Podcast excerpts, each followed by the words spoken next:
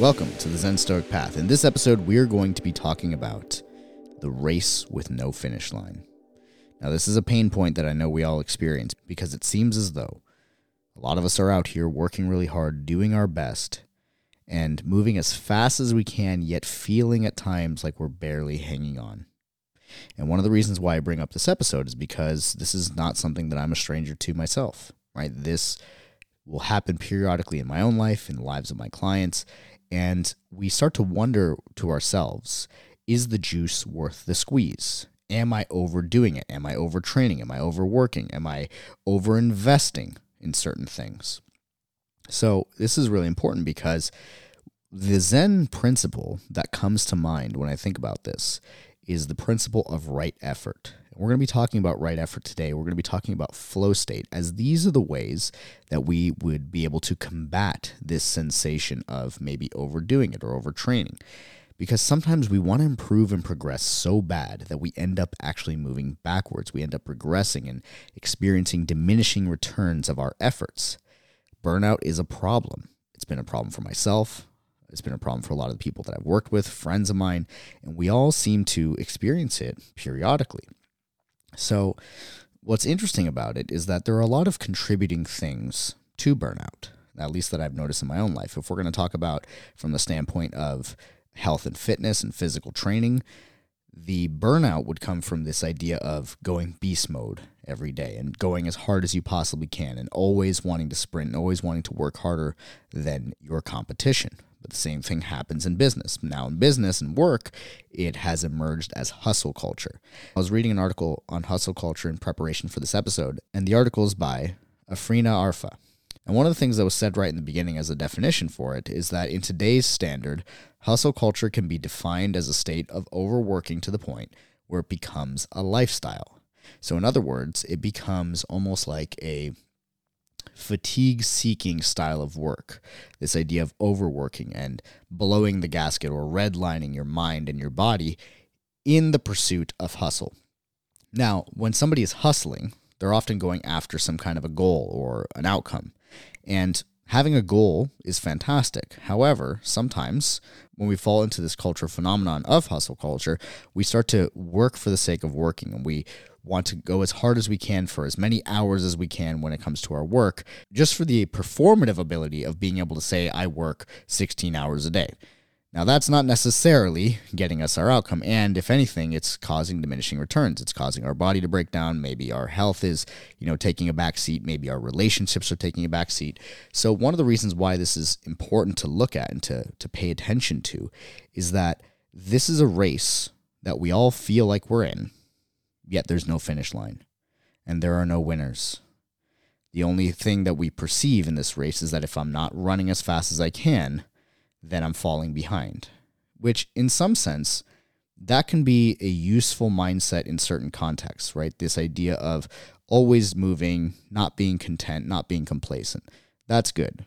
We want to keep growing. However, sometimes we'll obsess so much about this that we'll become attached to the concept of hustling and overworking and overtraining and going beast mode that we end up actually breaking ourselves down. Our actions begin to conflict with our own liberation, our own ability to actually find the zone. So, we're going to be talking a lot about how to move with flow through your work, through your training, with your relationships, with all areas of life in this episode as a counter to being in this race that has no finish line is a counter to being wrapped up in the hustle culture and the Red Queen's race of running as fast as you can just to stay in place.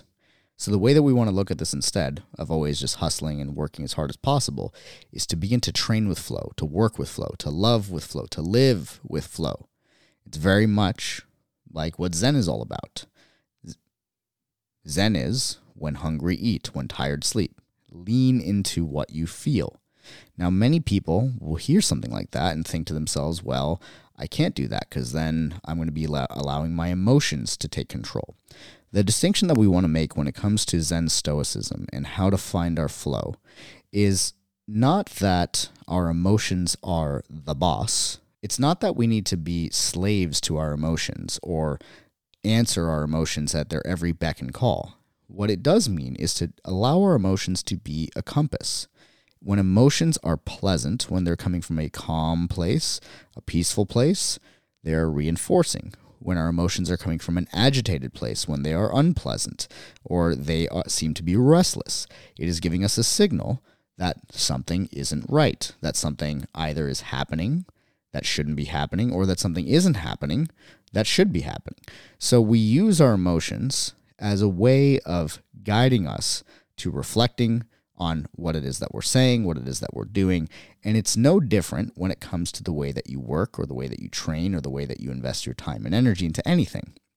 We want to lean into what it is that we're feeling and use it as a guide, not use it as a taskmaster. In other words, if your emotions are telling you, like, I'm sad and I should have a piece of chocolate cake, that's probably not what they're saying. if they're saying I'm sad, it is probably letting you know that there is something that maybe you have not fully processed yet. So, the point here is use the emotions as a compass to help you guide yourself and avoid overtraining. This will help you to find that sweet spot of flow within your everyday life.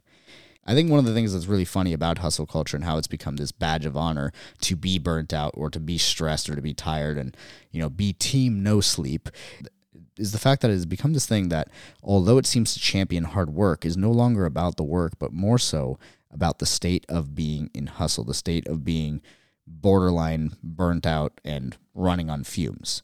And uh, there's this video by Matt Colbo that I thought was really funny where it's it's basically titled Every Inspirational Video. And the beginning of the video, he begins by saying, I wake up so early. You want to know how early I woke up this morning? I woke up yesterday at noon, but for like today. and and it's so ridiculous because we start to associate this idea of hard work and waking up early and be in rising and grinding to as this badge of honor as this thing that kind of makes us better or more or superior to others and it's such a weird thing because at the same time we break ourselves down we seem to be running as fast as we can in this race where there's no actual finish line. Even if you achieve your goals there are always new goals so there's no actual finish line here and we feel as though we're falling behind and we're racing against competitors who are trying to do the same thing but the reality is is we're racing against ourselves. And if you start to conflict with your own liberation, with your own inner peace, with your own sense of fulfillment, based on the manner in which you do the work, it causes us to fall into delusional patterns of thinking. It causes us to fall into expediency of trying to get there and rush there as quick as possible. And when we're being expedient about our pursuits and about our work, not only do we break ourselves down and burn out, but what we're also doing at the same time is we're missing the journey along the way we're not sitting in the discomfort we're just trying we're not sitting in the discomfort and really learning about ourselves and really doing the work in a methodical way but we're just trying to rush through everything to get to the outcome and a lot of this would again come from not just the delusion of expediency but the delusion of control of being attached to the outcome. And we don't want to be attached to the outcome because when we're attached to the outcome, it's very difficult for us to actually be present and enjoy the journey. So, one of the things that inspired this episode of the idea of overdoing is because I know multiple times this year I'd experienced burnout. I'd also experienced the injury of having a herniated disc, which, you know, was kind of shitty.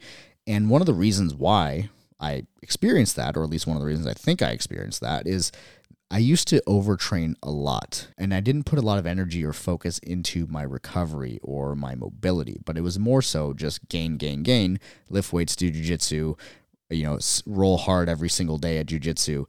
And while I was doing that, you know, five to six days a week, twice a day, it was starting to take a toll on my body. And I thought that I was getting better. I thought that that was the path. But the reality is, I was being expedient. I was not only being expedient of trying to get my results as soon as possible, but what I was also doing is I was being performative. I was wearing that badge of honor that I train twice a day and I work all these hours as a way of kind of indicating to the outside environment and the people around me that I work really hard, that I'm super disciplined, and that look at me. And the thing is, my intentions were in a delusional place and ultimately led down to the breakdown of my body and injury, but also the burnout of myself mentally and emotionally. And so when we're engaging in these delusions, it puts us into a place where the whole point of our goal or the whole purpose of why we're doing it in the first place gets lost. But we start to get attached to the outcome and we start to get attached to the way that we appear to others. And this causes us to engage in delusions of performance, delusions of expediency, delusions of control, delusions of resistance to our own feelings and our own signals in our bodies and our minds that are telling us to stop and reflect for a moment. So, I began to do some research on this and looking into my own life, I remember watching a video of Firas Zahabi. So, those of you who don't know who Firas Zahabi is, he was George St. Pierre's coach when George St. Pierre was the champion in UFC.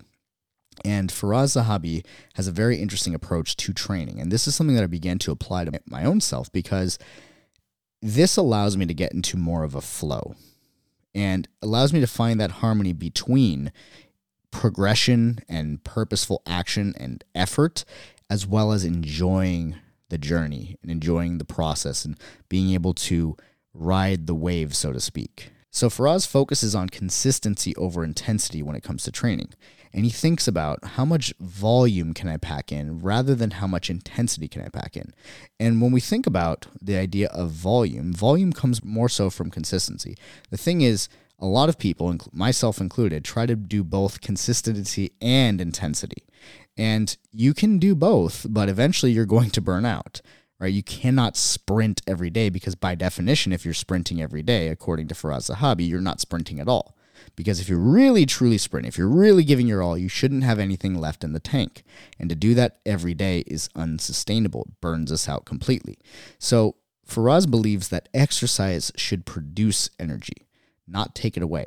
And if we're exercising in a way, for example, that is fatigue seeking, we're just trying to break ourselves down and become as sore as possible so that we could tell our friends the next day, oh, I'm so sore from that leg workout, or I'm so beat up from jujitsu last night, then we're doing it for the wrong reasons. We're not going to actually sustain our gains because it taxes our nervous system to work at that capacity, to work at that intensity. So, what's really important is to find this flow and exercise in a way and train in a way that produces energy. And this changed my whole philosophy on how I was going to train because now I'm not going to the gym trying to be an 11 out of 10 in terms of my intensity.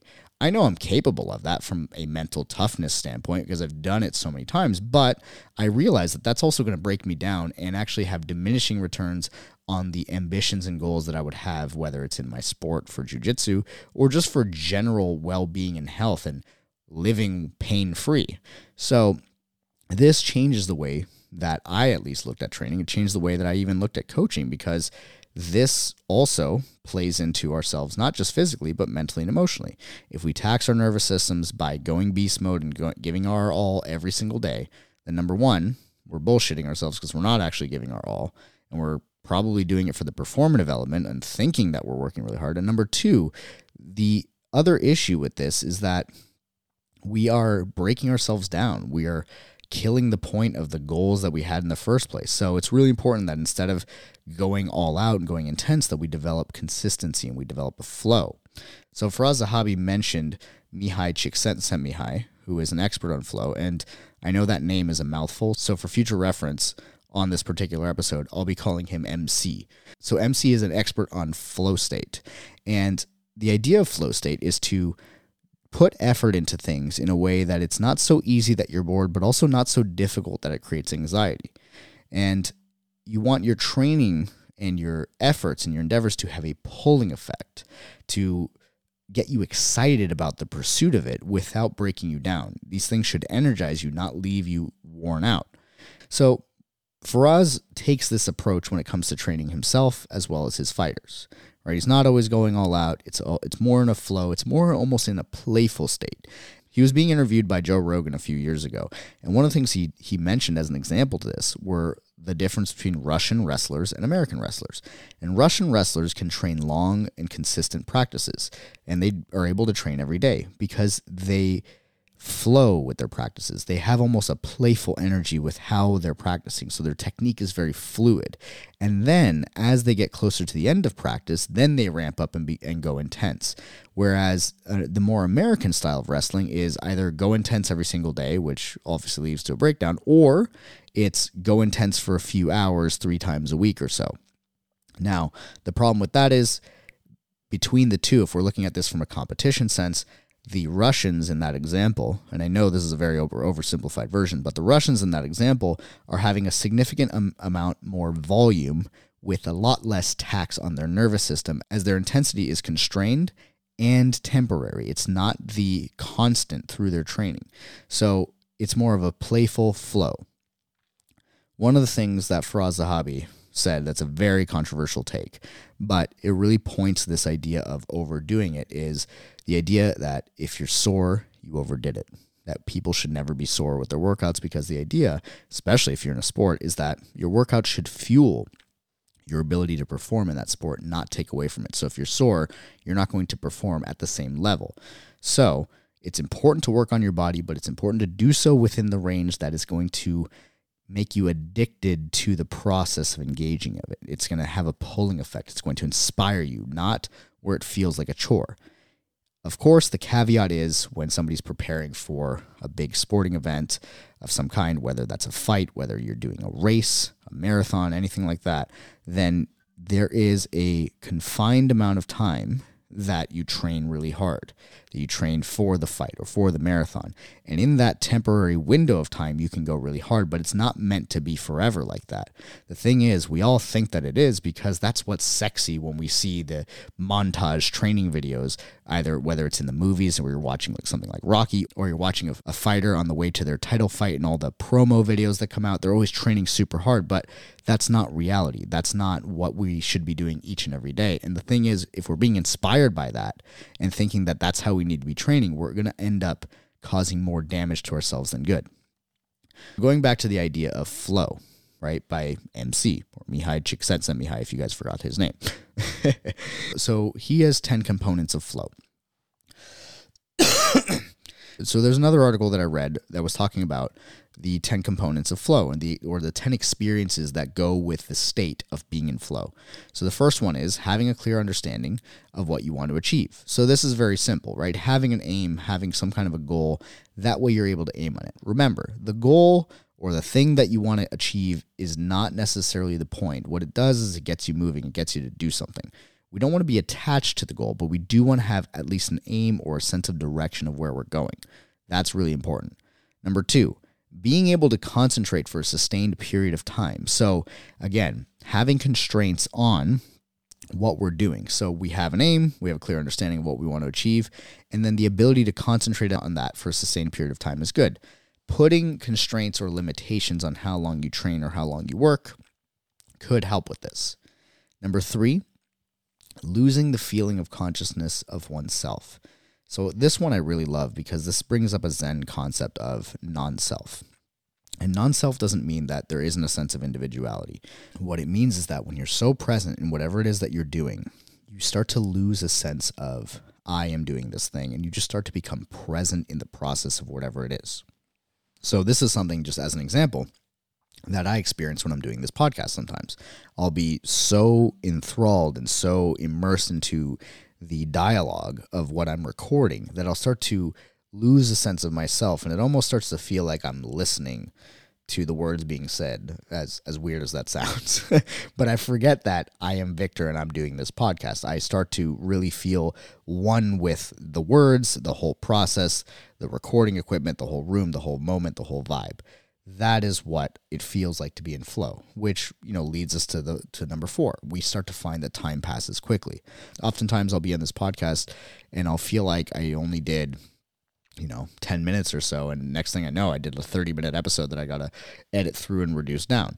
So this is something that you'll start to find in activities of flow. And what's good is pay attention to when you feel these things. Pay attention to when you lose the feeling of consciousness of yourself or when you find that time passes quickly and you're able to really concentrate on something. This is what it is to be in that zone. Number five, getting direct and immediate feedback. Now, this one is super, super important because the feedback loop is what's going to reinforce and cause you to adapt and pivot. And we're going to revisit this in a, in a little bit more detail after this list. Number six is experiencing a balance between your ability levels and the challenge. So, again, this comes back to you don't want to be going so hard that you start to produce anxiety because of the significance or the magnitude of the endeavor you're going after, but also not so easy that you get bored. It's about being right in the middle there. So that way, you're a little bit challenged, but you also feel a sense of confidence growing the more and more you go through it. And again, the feedback loop is important for that because the feedback loop will give us both things that challenge us as well as things that make us reinforce our sense of confidence, our sense of competency in whatever it is that we're doing. Number seven, having a sense of personal control over the situation. So when we're in that zone, there's this sense of certainty that we begin to build within ourselves. And again, that certainty, a lot of that is coming from the feedback loop of when we do good and we feel that reinforcement of whether that's excitement, we feel a sense of accomplishment, and that consistent feedback loop of going back and forth, as well as when we get maybe a negative piece of feedback and we're able to adapt quickly, or we are able to make a pivot and then once again be rewarded by the process by making advances in it. So that will give us that sense of personal control. Number eight, feeling that the activity is intrinsically rewarding. These last couple are very heavily related on that feedback loop. When we get feedback from the process of whatever it is that we're doing, then we're going to notice that there are some rewards to it. One example that I can give that at least I've experienced in my own life on a consistent basis is when I'm training jujitsu. When you're in a sparring session or rolling session in jujitsu, there is constant feedback between you and your partner. You are both fighting for position and you're fighting for submissions with one another. And there's immediate feedback if you did something right or if you did something wrong. Because if you did something right, you're going to advance your position. If you did something wrong, they're going to advance their position. So there's this immediate back and forth. And when you're sparring with somebody who is more or less the same level as you, this feedback loop starts to become really, really smooth and fast. When you are going against somebody that has a skill level that's far beyond your own, it just starts to produce anxiety because most of the feedback that you're getting is negative. And also, if you're rolling against somebody who you are much more skilled than, it almost gets boring because you are only getting positive feedback. So, finding that middle ground is what's going to create more of that sense of flow. Number nine, lacking the awareness of bodily needs. So again, this this is something that can happen when you're in flow, which is why it's good to have constrained amounts of times when you're doing this because you start to lose awareness of maybe the fact that you're thirsty and maybe need to hydrate or you lose the fact that maybe you got a little bit of achiness or soreness that's happening. Number 10, being completely absorbed in the activity itself. So again, this is very similar to the one that we talked about before where it was about losing the feeling of consciousness of oneself. So this is that sensation where it's no longer you doing this thing. You just are the moment. All of your awareness is the entire moment, the entire process of whatever it is that you're doing. And this these are the 10 things that a person would feel when they're really in the zone. So MC also defined three things that must be present when you enter a state of flow. So this is how we get into that. So number 1 is having goals. We talked about that, having an aim. We need something to work towards to start to experience flow. If we're just mindlessly acting and mindlessly wandering around, we're not going to experience that zone because there's no certainty or sense of control being created. Number two is balance. So, having the good balance between your perceived skill level and the level of the challenge that you are enduring. This idea is much like what we talked about before. Don't do so much that is going to create anxiety, but also don't do so little that you're going to get bored with it. And Number three, feedback. You must have clear, immediate feedback so that you're able to make changes, improve your skill set, improve your performance, be able to pivot and adapt to the changes of environment. The feedback can be from other people, or can be the awareness that you're making progress on the task, or maybe that you've messed something up and that you could have the opportunity to correct it. So remember, too much of a challenge leads to perfectionism and fear of failure, builds a lot of anxiety, and makes you not want to go back. And going back to the initial example that we talked about, this idea of hustle culture and how it negatively impacts flow, is that most of the time when we are in the hustle mindset and the rise and grind and just work as hard as you possibly can every single day, one of the things that ends up happening is that we have these delusions of grandeur where we're trying to solve these monumental problems. We're trying to make our purpose something so significant, so grandiose, that it begins to put all this unnecessary pressure on us as an individual moving through. And what ends up happening here is that this excessiveness of significance in our goals or in our endeavors leads to perfectionism and fear of failure and even imposter syndrome of you know fear of being found out. And the reason why it does that is because we're making the task we're making the endeavor so big that we couldn't possibly fathom being able to figure it out. We are comparing our day one to somebody else's year 30 and seeing like oh well this person is doing all these great amazing things and who am i? I'm just starting out. It's like no don't compare yourself to that person. Make sure that you're making your challenge proportionate to where you are today now on the other hand making things too easy leads to apathy and boredom so you want something that is proportionate to where you're at today make the task or the goal proportionate to where you've been today. So don't make it too far out, but also not making it so easy that you're not inspired. And then keep in mind that as you're moving towards these things, to always have that feedback loop. Having a goal gives you something to measure your performance against. Getting the feedback or the awareness of the gap between your goal and your efforts is also really important. However, if you put too much significance, if you're too serious about your endeavor, about your goal, if you're just super rigid, then what that's going to lead to is feedback that feels very painful. It's very, very painful to be wrong when you take yourself way too seriously. So, with your goals, they may be super important to you, but it's important to approach them in a playful manner, in a in that zone of flow. It sucks to be wrong when you give too much significance to anything because what you're doing is you're starting to rest your identity on that thing and you're starting to engage in a delusion of control. You're being so rigid rather than going in with understanding and curiosity and knowing that, hey, I might be wrong, I'm going to fail, but that's okay. I'm going to learn something. When you fail in a playful state, you laugh, you learn, and you move on. That is the key to being in flow, going into things with a playful state, going into things taking yourself so seriously, but also not going into things completely not caring, but finding the harmony between those things. This is the idea of right effort from the Eightfold Path in Buddhism. And as Shunryu Suzuki said, all the difficulties you have in Zazen, Zazen is seated meditation, should not take place outside of your mind. Your effort should be kept within your mind. In other words, you have to accept the difficulty as not being other than what you are. So, what is being said here is that the race that you think that you're running, the one that has no finish line and that seems to have all this competition and people you're comparing yourselves to, has actually nothing to do with the outside. All of it is your perception. All of it is how you are interpreting and what you are giving significance to in your own life. Find your middle way. Right effort is about having a perceived rate of exertion that you can maintain consistently forever. If you go above that, you will burn yourself out. If you go below that, you will become uninspired and apathetic. Right effort is doing the best you can for the context that you're in, not trying to do more than you can, but doing the best you can and finding that sweet spot. Another quote from Shunryu Suzuki that's really interesting is this one.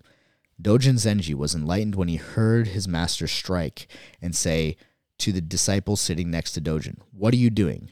You have to make a hard effort. What are you doing? That effort is Zen. That effort is to observe the precepts. If we make our best effort on each moment with confidence, that's enlightenment. When you ask whether your way is perfect or not, there is an insidious idea of self. When you do your best to observe the precepts, to practice Zen within the big mind, there is enlightenment. There is no special way to attain enlightenment. Enlightenment is not some certain stage. Enlightenment is everywhere. Wherever you are, enlightenment is there. Whatever you do with your best effort, enlightenment follows.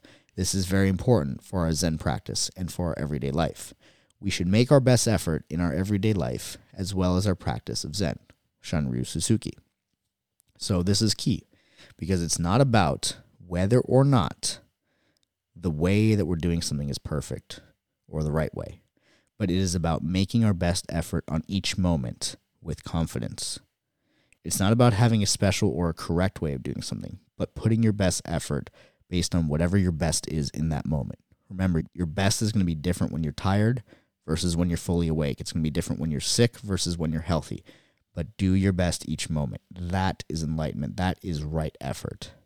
One of the examples I always love is that if you're going to bake a cake, you don't put the oven to 500 degrees to think that you're going to make the cake faster or better because then you just end up burning the cake. You put it to 350 and you let it take as much time as it needs to take to fully bake. We are no different from that. If we turn ourselves up to 500 degrees in the name of hustle, in the name of hard work, in the name of hashtag no days off, team no sleep, then we're just going to burn ourselves out.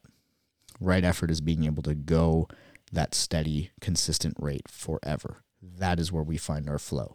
There's a really interesting excerpt from that article on hustle culture that says, Perhaps we've all gotten a little hungry for meaning. Participation in organized religion is falling, especially among American millennials. In San Francisco, where I live, I've noticed that the concept of productivity has taken on an almost spiritual dimension. Techies here have internalized the idea, rooted in the Protestant work ethic, that work is not something you do to get what you want. The work itself is all. Therefore, any life hack or company perk that optimizes their day, allowing them to fit in even more work, is not just desirable but inherently good. Aidan Harper, who created a European workweek shrinkage campaign called Four Day Workweek, argues that this is dehumanizing and toxic. It creates the assumption that the only value we have as human beings is our productivity capability, our ability to work rather than our own humanity. He told me, it's cultist, Mr. Harper added, to convince workers to buy into their own exploitation with a change the world message. It's creating the idea that Elon Musk is your highest priest, he said. You're not going into church every day and worshiping at the altar of work. For congregants of the Cathedral of Perpetual Hustle, spending time on anything that is non work related has become a reason to feel guilty. Yes, it's important to enjoy the work but like anything else, we don't want to make hustle and hard work the emotional attachment that we strive for, that we lean our identity upon. We want to allow work to be what it needs to be in our lives, but at the same time, have the ability to just be, to just engage in our own humanity. There is a balance between progress and gains and recovery. Imagine what your day would look like if it was in flow. Would it be all work and no play? or all play and no work? No. You'll find the answer is neither. There is a harmony between the two that occurs when you're in a flow, a harmony between purpose driven thinking and a purposeless ease of just being. If you swing the pendulum towards all things being purposeful and productive, you'll fall prey to overworking and overtraining.